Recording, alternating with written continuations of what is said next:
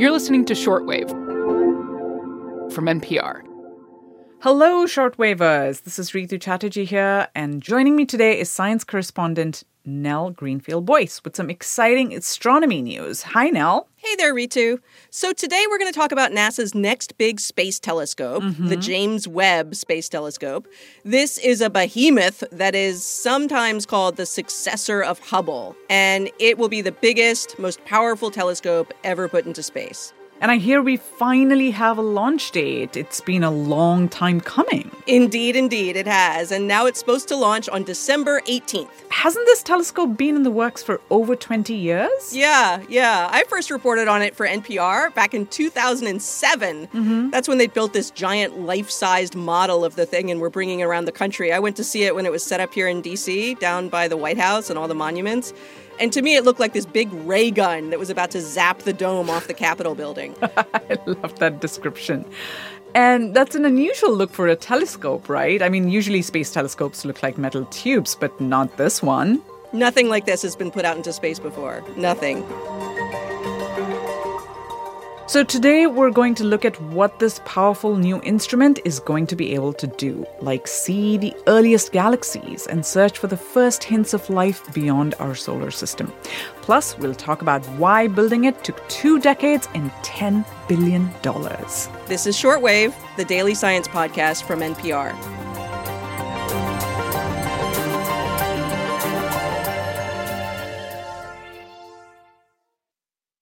So, Nell, let's start with the name James Webb. Who was he? James Webb was a NASA administrator. Usually, telescopes get named after famous scientists, like Hubble, for example, but that was not James Webb. Hmm. he did, however, help establish the Apollo program that put people on the moon, and he worked mm-hmm. in some form at the agency for a long time, so he was important to NASA. And how did he become the namesake for the Space Telescope? Another NASA administrator sort of unilaterally made the decision to name it after him years ago. Hmm. Recently, though, some researchers have raised questions about this. They believe James Webb went along with discrimination against gay and lesbian people inside mm. the government in the 1950s and 1960s, you know, the so called mm. lavender scare.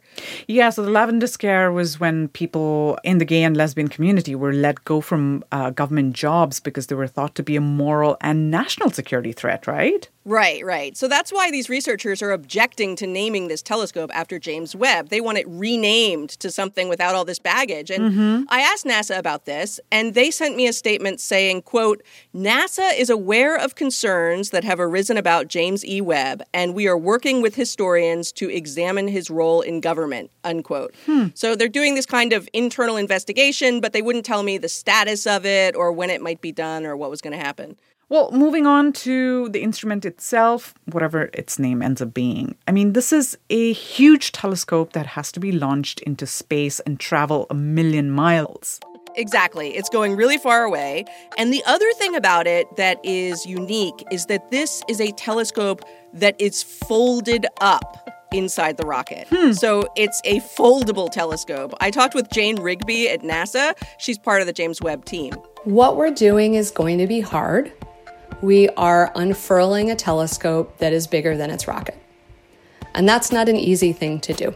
She says the whole telescope basically gets crammed inside the rocket. Hmm. And then once it's out in space, it unfolds itself. So it's either a transformer or it's origami.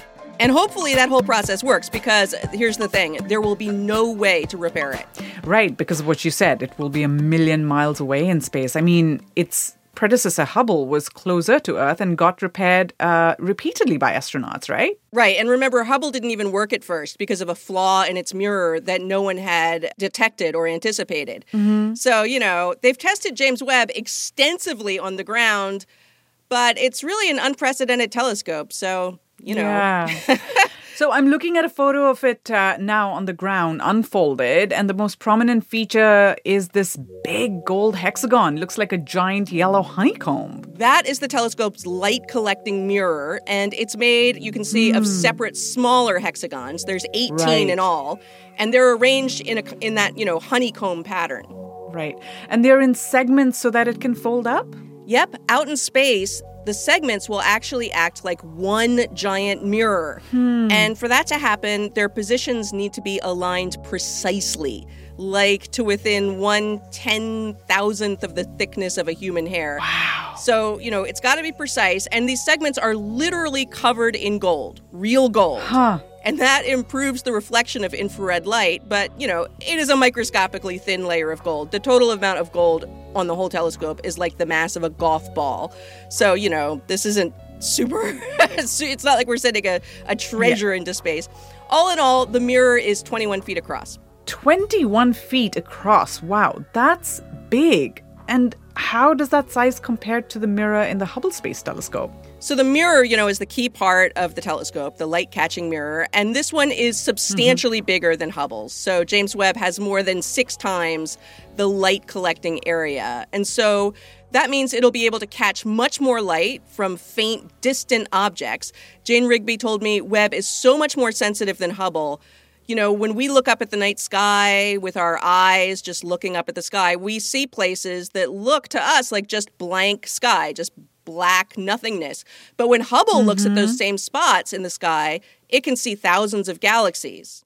When Webb looks at it, there will be still far more galaxies that just were too faint or too red for Hubble to see. They're just going to pop out. Wow, that just sounds incredible. Um, okay, going back to this funky telescope, it has this big golden mirror, right? And it seems to be sitting on what looks sort of like a silver trampoline. What is that, Nell? That's the sun shield. It's the size of a tennis court and it has actually five layers to it. Huh. And the sun shield is so that the telescope will stay in the shade and stay cold. Scientists want the telescope to be colder than negative 370 degrees Fahrenheit. Negative 370 degrees? That is cold. Why does it have to be so cold? That's so it can better detect infrared light. Infrared is the kind of energy that we feel is heat. Mm-hmm. And you don't want an infrared telescope to be warm because that would mean all the infrared light it wants to capture from interesting stuff out in space would be swamped out by the telescope's own warm glow. Okay, so all of this delicate equipment designed to be crammed into a rocket and then unfurled and operate at these super low temperatures and be perfectly aligned, etc., etc. It all sounds pretty technologically complicated, and I think I'm starting to guess why it cost billions of dollars. Yeah, yeah. So when the telescope was first conceived, some of its necessary technologies hadn't even been invented yet. Hmm. And the entire history of James Webb is one of cost overruns and delays. Mm-hmm. A report from the Government Accountability Office earlier this year noted that since its costs were sort of baselined in 2009, the launch date has been delayed by over seven years, and the costs have increased by 95%. Wow. I mean, it's common for big science projects to go over budget, but still. Some astronomers have been resentful of how much NASA's science budget has gone into this. And some people, like in Congress, have tried to kill it over the years. But now James Webb is a done deal, and everyone's just counting down the days to the launch. And I would say the astronomy community is just crossing their fingers and hoping it doesn't blow up on the launch pad when the rocket tries to take off. Seriously, I mean, are astronomers truly worried that it will fail? It's definitely a concern for the whole astronomy community. I mean, their credibility is on the line, and this is a huge investment for their field. Here's how astronomer Lisa Storrie Lombardi put it to me. It is a worry, I'm sure, for every astronomer in the world who's who's paying attention. She isn't even part of the James Webb team. She directs a big ground based telescope. So, if it gets up there as planned and is perfect, what kind of interesting stuff will this telescope be able to see? I mean, what's the big payoff that is worth all this money and time and risk? One of its primary goals has always been to see the earliest galaxies to form after the Big Bang. So remember, light takes time to travel. Mm-hmm. And here's how Jane Rigby describes this. because the speed of light is not all that fast and the telescope is super sensitive and we're looking back so far out into space that we're seeing galaxies where the light's been traveling for almost all of the history of the universe right that you're seeing the webb will be able to see galaxies as they looked a couple hundred million years after the big bang So that's the cool thing about telescopes, right? Like because light takes time to travel, you basically, you know, end up with sort of a time machine that's looking back into the past. Wow, so that's like looking back at sort of uh, and getting pictures of a baby universe, right? It's mind blowing to think about. Um, what else will the telescope be able to do? Another major activity is going to be studying the atmospheres of planets in other solar systems. So, you know, planets orbiting distant stars. James Webb is not going to be able to take like photographs of small rocky planets around other stars. It's not that powerful. But what mm-hmm. it can do is study starlight. And what happens as a planet passes in front of its star is that some of the starlight gets filtered through the planet's atmosphere, if the planet has an atmosphere. Mm-hmm. And so there's a change in the starlight that can be detected, and it can be analyzed to understand what gases are in the air around the planet. So, will this telescope be able to find evidence of life outside our solar system if it's out there? Some people think so if we get really lucky. Nicole Lewis is an astronomer at Cornell University. The James Webb Space Telescope does have the capability to measure those key biosignatures um, that are sort of held by scientists as we want to see this mix of things uh, to prove that life exists on a planet. Other researchers, though, aren't so sure. Laura Kreidberg studies planets outside our solar system. She works at the Max Planck Institute for Astronomy in Germany. I personally do not think we will detect biosignatures with James Webb. She says she thinks the telescope will do a great job at identifying the basic building blocks of atmospheres, like like what dominates the atmosphere, if it's dominated by methane or water hmm. or carbon dioxide. But when you start talking about combinations of different gases, particularly those that have very uh, low abundance or not very strong spectral features, it, it's a really big challenge. So it's probably a sure bet that whatever is seen in the air of distant planets will get argued about endlessly by scientists, right? I mean, because to say something like you've detected a mix of gases that indicates life on another planet, another world, uh, that would be a huge claim. For sure for sure. But even just being able to have those arguments about individual planets out there would be mm-hmm. transformational for the field. There's this one particular solar system that James Webb will look at mm. called the TRAPPIST 1 system. So this is a solar system about 40 light years away and you know it's a sort of small cool star that's orbited by seven small planets. You know, small like potentially rocky planets, and three of them are in the so called habitable zone around the star.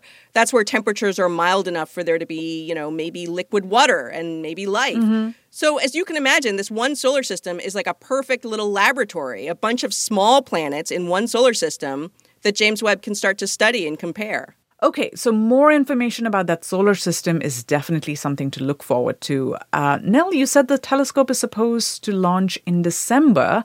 I'm curious, when will the first images start coming back? It takes about six months to get the telescope to cool down and adjust all the mirrors and check out all the hmm. instruments. And so it's about half a year before they can really start doing science. And the James Webb team already has a top secret plan hmm. to take certain pictures that are designed to be both visually and scientifically jaw dropping. So, those will be released to the public first to sort of show off the new telescope and what it can do.